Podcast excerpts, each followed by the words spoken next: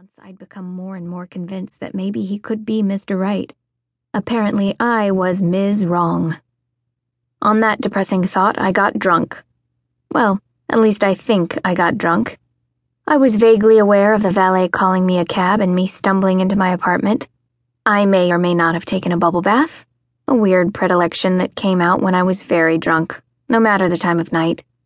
Since I had little memory of anything up to my head hitting the pillow, some might say I passed out, but I'm a lady, and ladies don't pass out. I just slept very deeply. The alarm woke me at the usual time, and I groaned, slamming my hand on the button to silence it. My head ached from too much wine, and I stood too long in the shower. By the time I was rummaging through my closet trying to find the match to the shoes I wanted to wear, I was already going to be late. Damn it! I yelled in frustration, then heard my mom in my head. Ladies don't use vulgar language. Ladies probably never have to take the bus to work either, I groused to no one. The bus was just closing its doors when I ran up, out of breath and carrying my shoes. I rapped on the door and the driver opened it for me.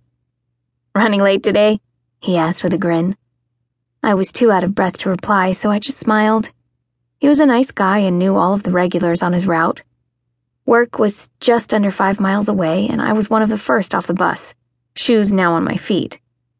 It was a cool spring morning and probably too early in the season for the peep toe sunny yellow heels, but I'd worn them anyway. I'd added a matching yellow scarf around my neck to go with the navy skirt and white blouse I wore. The yellow added a touch of whimsy to the otherwise staid clothes. I didn't mind. It was expected attire for the assistant to the director of investment analytics at KLP Capital, which was the investment bank in Chicago. Robin worked the morning shift at Starbucks and had my standing order ready when I walked in. Thank you, I said, blowing an air kiss in her direction as I grabbed the two cups and paper bag. A second later, I was out the door and scurrying across the street. The wind whipped at my hair, but I always kept it pulled back tight. My hair was dark, thick, and long, and I never wore it down to work. A French braid tucked up into a bun kept it from getting in my way. Used to juggling coffee, Parker's breakfast, and my purse, I showed my pass to security, who let me by to the elevators. Thirty five floors later, I stepped out. It was still early enough for me to get things set the way Parker liked. I hurried to drop off my purse and coffee before getting a plate and silverware from the kitchen. After placing the scone on the plate, and setting the coffee in precisely the right spot, I hurried back to my desk to listen to his voicemails, taking notes as I scrolled through them.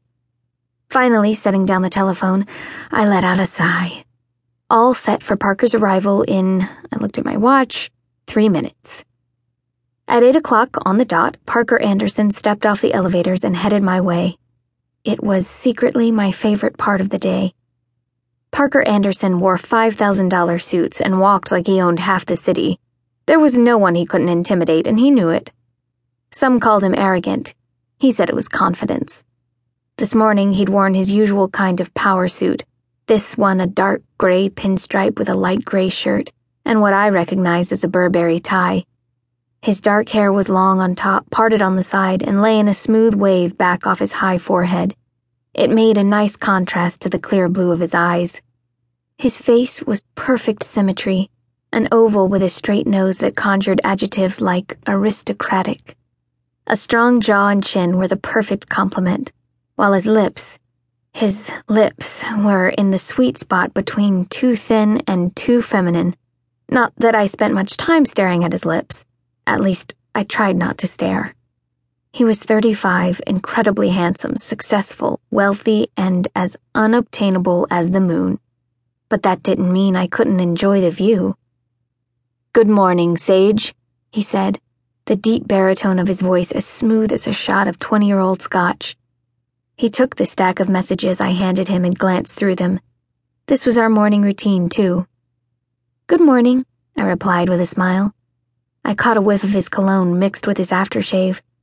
I'd become so accustomed to the slightly spicy scent that I didn't think I'd ever be able to smell it and not think of Parker. Usually he'd give me a polite smile, then disappear into his office, but today he hesitated.